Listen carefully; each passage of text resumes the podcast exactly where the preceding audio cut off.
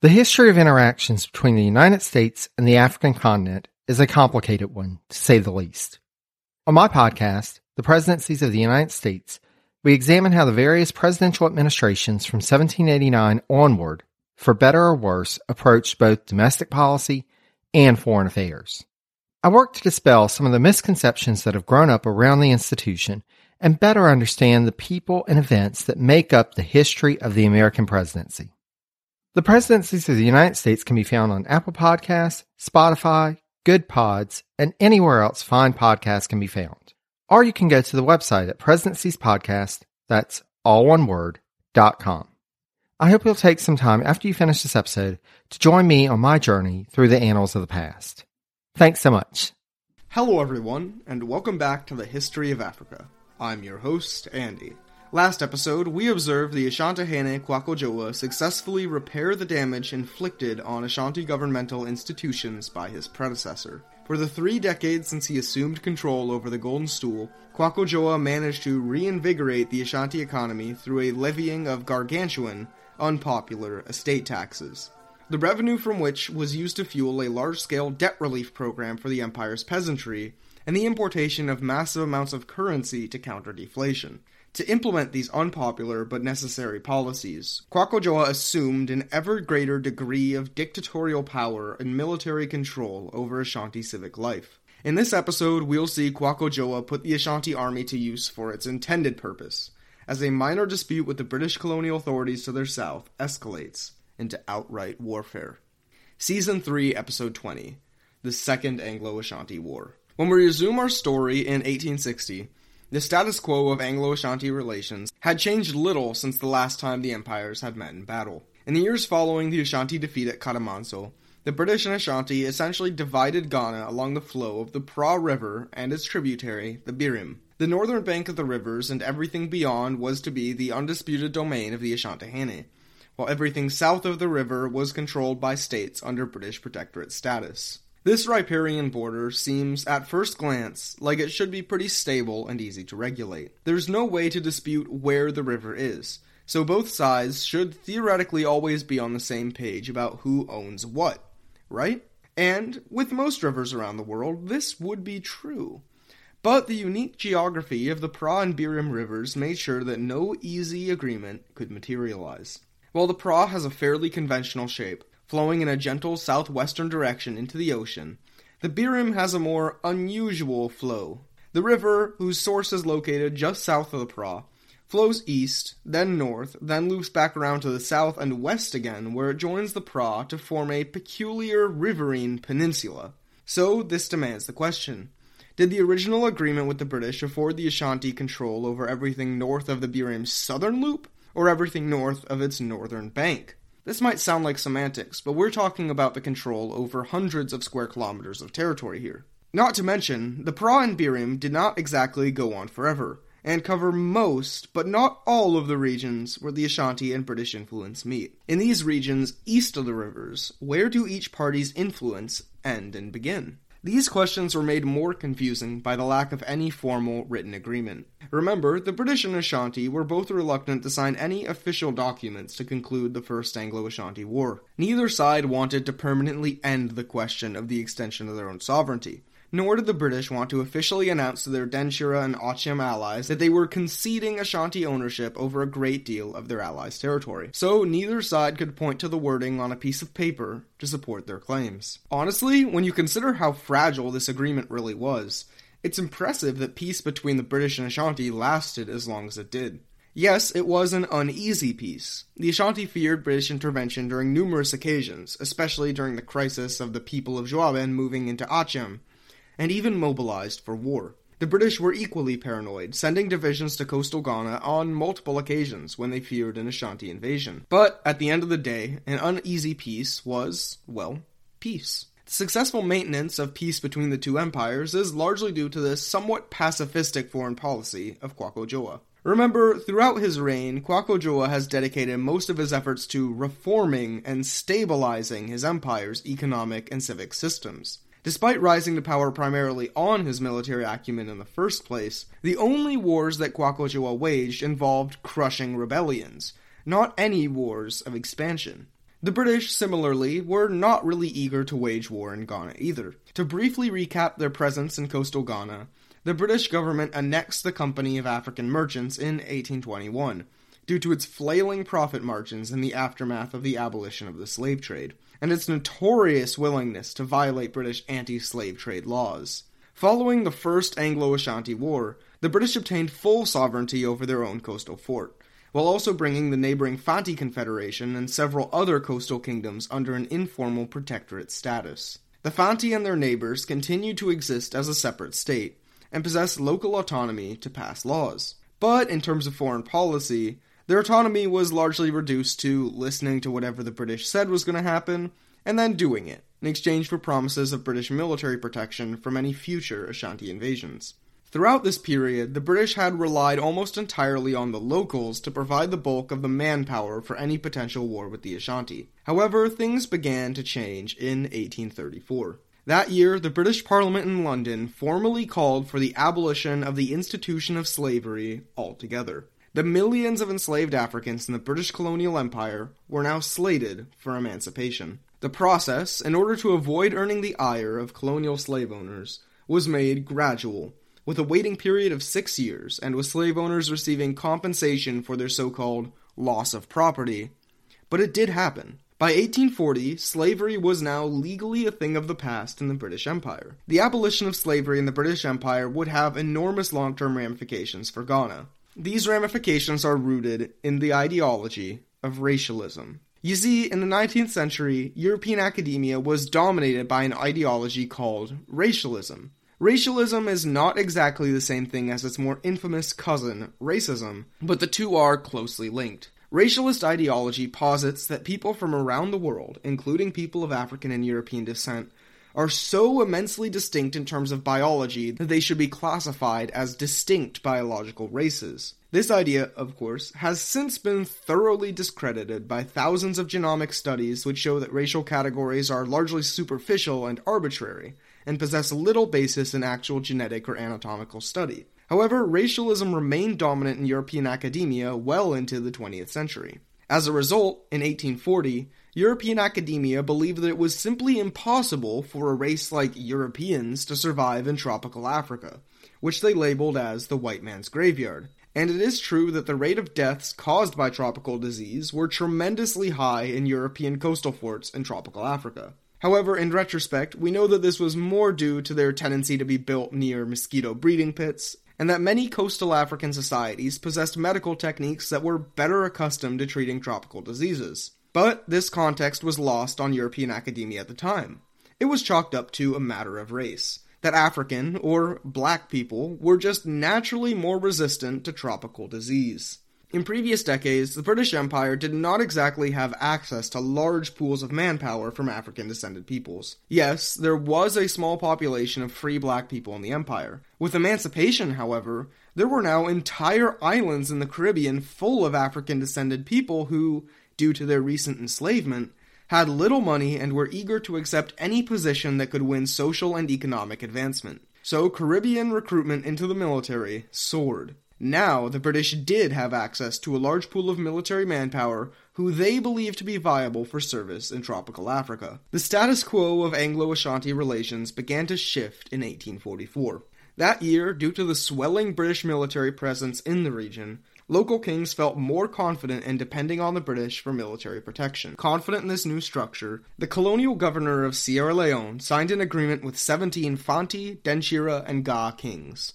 Known as the Bond of 1844, this treaty formalized these kings' status as British protectorates, while also giving British soldiers the right to enforce trade duties on their allied kingdoms. It also gave the colonial government the power to mediate disputes between protectorate kings, and established a shared parliament for the local kings to create and debate legislation that would affect the entire British sphere of influence in coastal West Africa. These reforms succeeded not only in increasing British influence in southern Ghana, but also transformed the British presence from a vague patchwork of allies into a cohesive colonial government. In 1850, confident in this new colonial structure, the British Parliament agreed to release the coast of Ghana from the stewardship of the Sierra Leone colony for the first time, creating a separate colonial administration christened as the British Gold Coast. That same year, the British also made their first step, which began a long series of decisions which would eventually provoke the Second Anglo Ashanti War. In 1850, the British government reached a deal with the government of Denmark. Since their own abolition of the slave trade, Denmark's colonies in West Africa had proven increasingly unprofitable. So, in exchange for a handsome sum of money, the Danish cut their losses and surrendered control over their zone of influence to the British. To Kwaku this was an outrage. For starters, the British had not consulted him at all before the purchase. And, of course, they didn't, because he surely would have objected to it. Since the end of the First Anglo Ashanti War, Ashanti strategy on the coast had revolved around the idea of playing multiple European parties off of each other. Since as long as anyone could remember, there had been at least three European companies on the coast the British, Dutch, and Danish. This had resulted in a stable balance of power, where the Dutch backed the Ashanti, the British aligned with the Fanti, and the Danish remained neutral. With the Danish now out of Ghana, this balance was disrupted. Not to mention, the British now held control over much of southeastern Ghana, including two thirds of the ever important trading city of Accra. Sure, the treaty that ended the First Anglo Ashanti War had guaranteed Ashanti merchants free access through British aligned territories. But what if the British just decided to you know, violate that agreement. It was by design informal. So, what was to stop the British from just declaring, actually, your merchants now can't access two thirds of the Gold Coast? If the 1831 agreement failed, so too would much of the Ashanti economy. Not to mention that the Ashanti's greatest trading partner, the Dutch, was now partially cut off from the Ashanti. Apart from one road that connected the Dutch controlled Ahanta region to Kumasi, the British sphere of influence in Ghana now enveloped much of the Dutch zone of influence. So, if war broke out, the Ashanti would lose much of their access to their largest arms supplier. That was bad. Very bad. But here's the conundrum. The Ashanti economy was still barely emerging from an economic depression in 1850. While the potential threat of the British closing their roads to Ashanti merchants could be potentially disastrous, Commencing hostilities with the British colonial government would only ensure that this became a reality. If this happened, all of Kwaku policies to right the Ashanti economy would be for nothing. Not to mention, the Asantehene was still rightly concerned about the stability of the Ashanti state should war break out. Not only would the economy implode, but the military would have to focus its efforts on fighting a war in the south. Given Kwaku unpopularity among Ashanti elites, the lack of an immediate military threats to keep these elites in line could ensure his downfall. So, despite posing a ticking time bomb for the Ashanti, Kwaku was reluctantly forced to accept the British purchase of the Danish Gold Coast. Over the next three years, British control in the south of Ghana continued to expand. Despite the colony's growing stability and territorial extent, its profits remained unimpressive. To generate more income, the British governor levied taxes on foreign trade for the first time in 1852, though exempting Ashanti merchants, with the tepid consent of the Council of Kings. When the tax did little to impact colonial financial fortunes, in the late months of the same year, the British governor decided to pass an incredibly controversial head tax. That is, a universal tax applied to every single adult living in the state. This tax sparked incalculable resistance from the inhabitants of the Protectorate kingdoms especially those in the recently integrated territories. Not only did they now have to pay two sets of taxes, one to the British and one to their local king, but those from the former Danish territories, whose kings weren't among the 17 represented in the parliament, had no say in the matter. In 1853, the kings of the eastern coast rose up in revolt against the British administration. In a few skirmishes with British troops, they emerged victorious and soon many local kings, even some of whom had initially agreed to the tax, joined the revolt. Surprisingly, the revolt was successful. The British were forced to retreat back to their coastal forts. However, these rebellious kings were not trying to break away from British sovereignty. No, the threat of Ashanti invasion loomed too large for that. Rather, they simply wanted to repeal the tax and reassert their own autonomy. With the nascent Gold Coast colony on fire, the British government demanded a change in strategy. Helping this shakeup was a change in British politics. While it's outside the purview of our podcast, TLDR, a new party in Britain called the Liberals formed, and for the first time in 1860, they won control of the national government. Along with this change in parties came a change in colonial governance. A new Secretary of State for the colonies was appointed, one Henry Pelham Clinton. Clinton, an experienced statesman, had a strange position in the British government. He was an opponent of colonialism, not for moral reasons, but rather for pragmatism, as he thought that colonies were more expensive and difficult to maintain than their worth. This was especially true for the Gold Coast, with its constant rebellions and ever increasing demands for garrisons. Prior to his rise to the secretary position, he frequently stated that, if up to him, he would abandon the West African forts altogether. But upon assuming the position of colonial secretary, he didn't. His most adamant rationalization relied on a series of developments in the Western Hemisphere, namely the brewing civil war in the United States and the continued slave trading in Brazil. While Brazil had technically abolished their participation in the slave trade in 1831, this law was loosely enforced. In reality, Brazilian slave merchants continued to be the most notorious illegal slave smugglers in the world, and the government did nothing to cease their activities. Meanwhile, the brewing American Civil War also threatened to reinvigorate slave trading. The separatist nation, the Confederate States of America, was defined by its commitment to the continuation of the institution of slavery. It was widely feared that, should the Confederates win independence, such a state would be like Brazil and not properly enforce its bans on international slave trading. And if we look at the statistics, Clinton was right to fear a resurgence in the transatlantic slave trade. The Atlantic slave trade, despite nearly two decades of decline, had suddenly resurged in the late 1850s, escalating from 7,300 people trafficked in 1855 to a terrifying sevenfold increase in 1859. Clinton, considered a progressive at the time, was genuinely principled in his opposition to slavery and the slave trade. Unlike previous British colonial ministers, all accounts, even those from the most rigidly anti colonial scholars, admit that Clinton didn't see stopping the slave trade as a cynical excuse to capture the ships of rivals or expand territory in Africa, but as a genuine humanitarian mission. So, despite his misgivings, Clinton decided to maintain the British presence in southern Ghana to wall out Brazilian and potentially Confederate slave smugglers. As he stated in a private correspondence, We'll be back after a quick break. How are University of Notre Dame faculty and students working to be a force for good in the world? Listen to Notre Dame stories to find out. Through expert interviews and captivating stories, listeners gain an inside perspective on the global and domestic challenges the university is working to solve. Subscribe to Notre Dame Stories wherever you get your podcasts.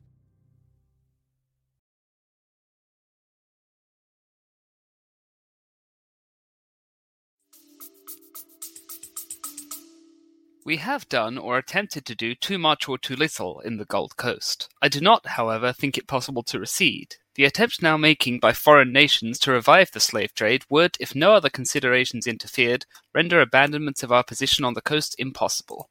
For the Ashanti, the British failure to put down the 1853 rebellion was a clear sign of vulnerability. Obviously, if the British could be defeated by a group of ragtag petty kings and their militias, they would be no match for the Ashanti's disciplined army of professionals. Not to mention, by 1860, the economic state of the Ashanti Empire had improved considerably.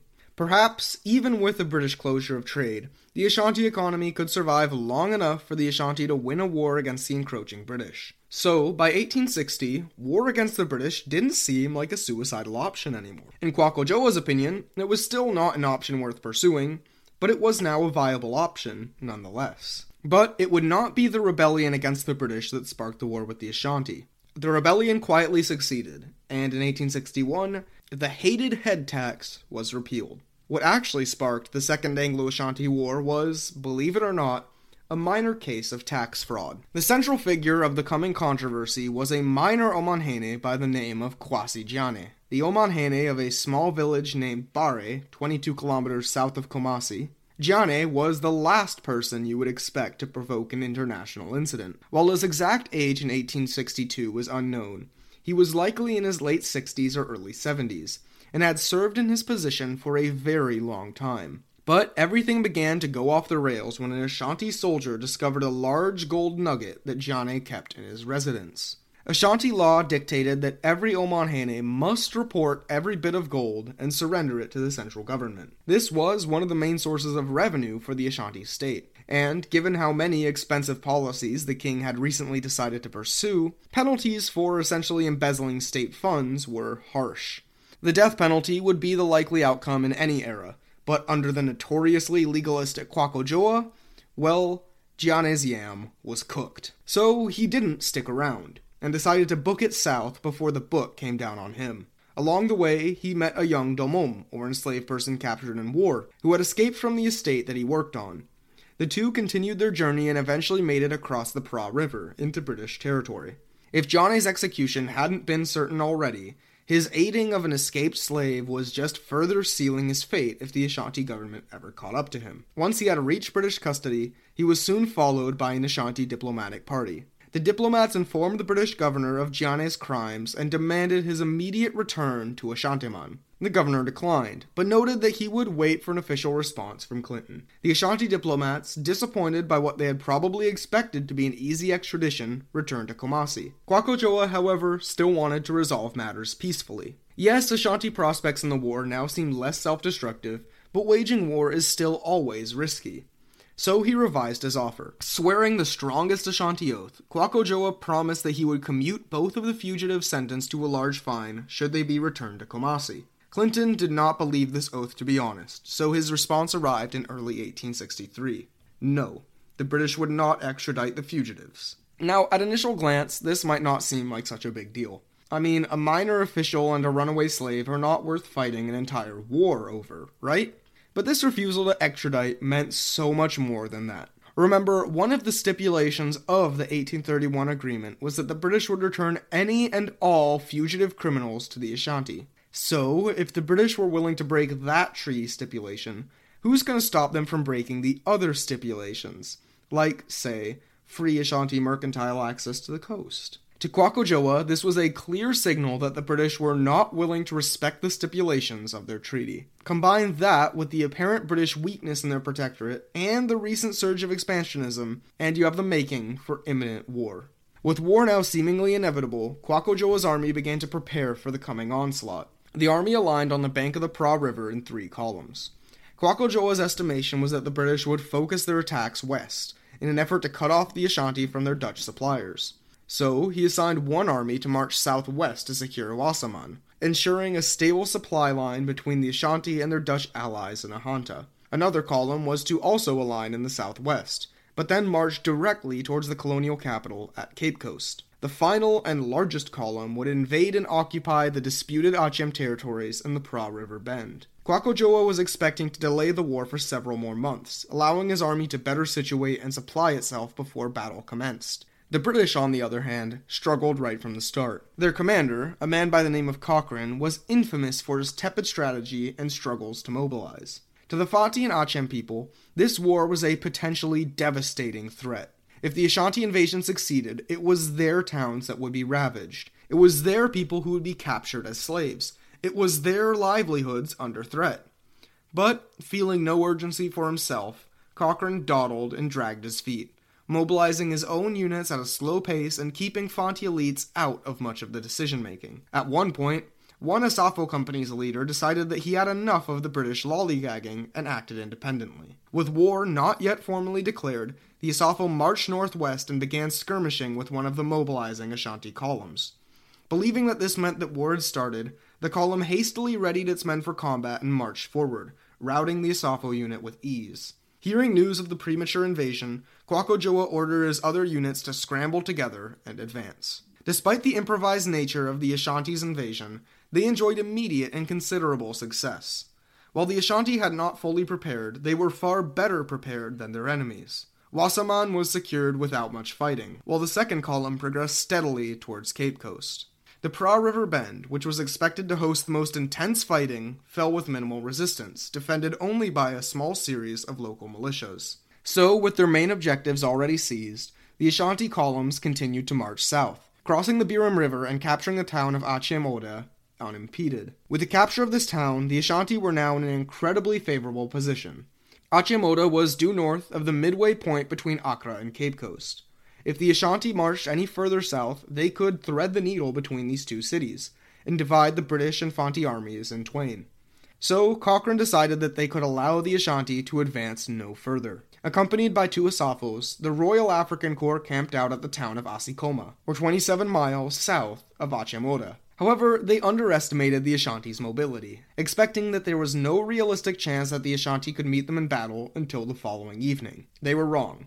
The next morning, the Ashanti army arrived at Asikoma. The British Infanti, unprepared and caught in a disadvantageous position, were forced to quickly retreat south. With the Ashanti in hot pursuit, the British were forced to make a costly tactical decision. Rather than risking a potentially disastrous defeat if his army was caught from behind by the pursuing Ashanti, Cochrane ordered a few hundred RAC soldiers to stay behind and make a defensive stand against the Ashanti at a small village called Bobikoma.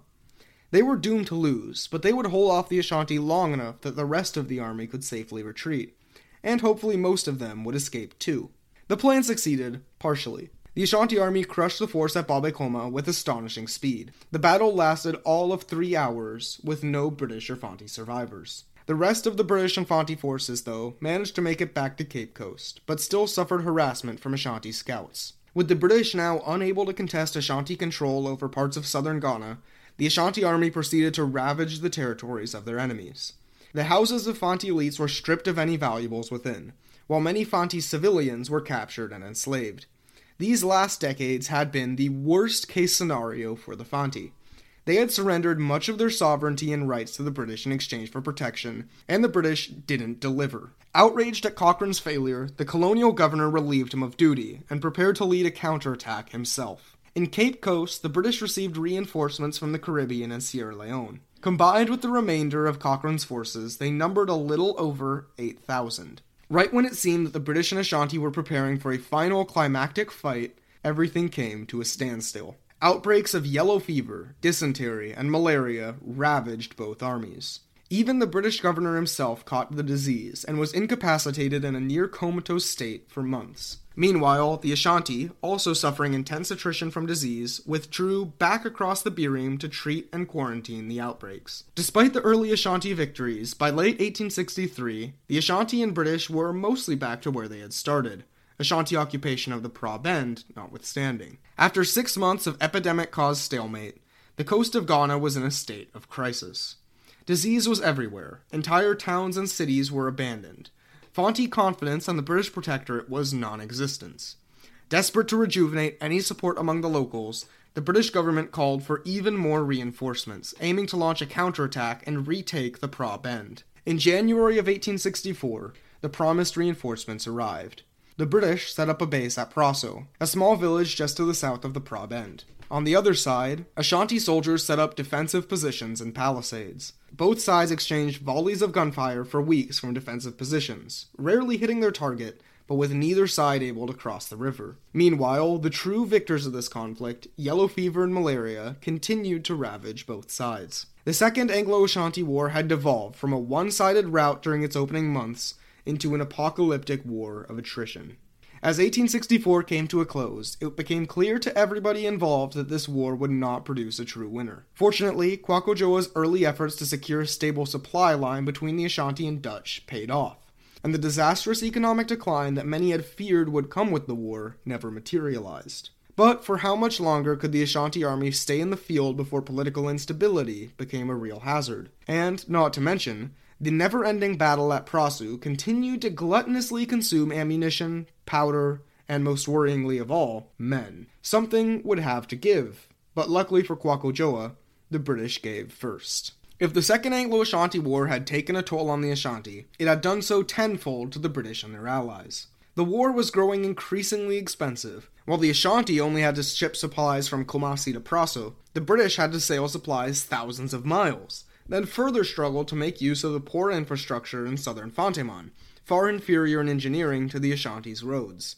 Human costs were even greater. Of the entire British expeditionary force sent to Ghana, more than half, yes, an entire half of its officers had perished. A sixth of the British force altogether met a similar fate, while an unknown but presumably large number of Fantis also met their end. While the Ashanti had struggled to deal with disease outbreaks, they were actually equipped to handle it. most Ashanti soldiers had been inoculated against the disease they faced, so their recovery rate dwarfed that of British soldiers. Not to mention, Ashanti medical knowledge was better equipped for handling infectious disease. Ashanti medics regularly cleaned medical instruments with alcohol, using boiling water to sanitize infected encampments and quarantined infected soldiers. I talked a bit about how impressive Akan medical techniques were by the standards of the time in a premium episode a while back, with a well developed model of germ theory that informed Ashanti physicians. Meanwhile, in Britain, germ theory was still considered a fringe idea. A British physician had demonstrated the veracity of germ theory back in 1854, but the idea didn't find mainstream acceptance until the early 1880s. British society at large still believed in miasma theory, which postulated that bad vapors from corpses and swamps were the cause of disease. The British Fanti allies, who, like the Ashanti, were aware of germ theory, tried to improve the sanitation of British camps, only to be reprimanded or ignored.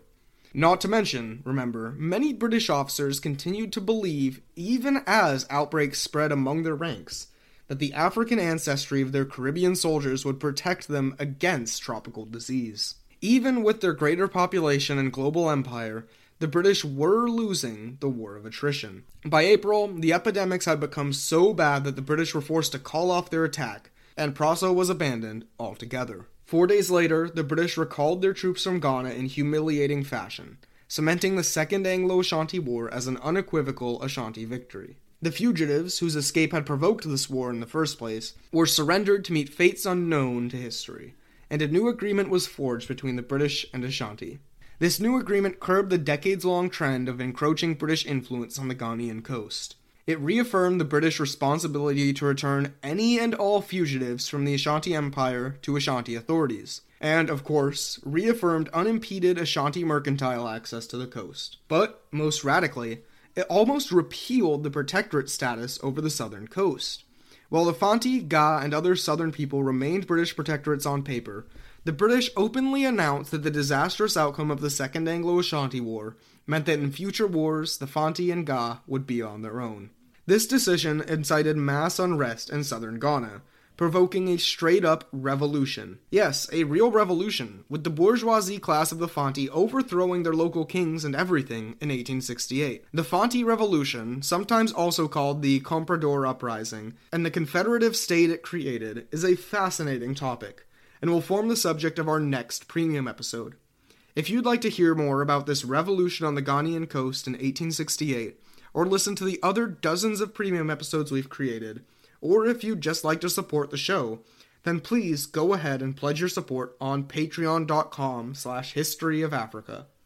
And to those already supporting the show, thank you. The Asantehene Kwaku I passed away shortly after his victory over the British, at a respectable 70 years old. Occupying the Golden Stool for an impressive 33 years, his reign was the longest Ashanti kingship we've seen on the show so far just barely surpassing the 32 year long reign of Opoku Ware.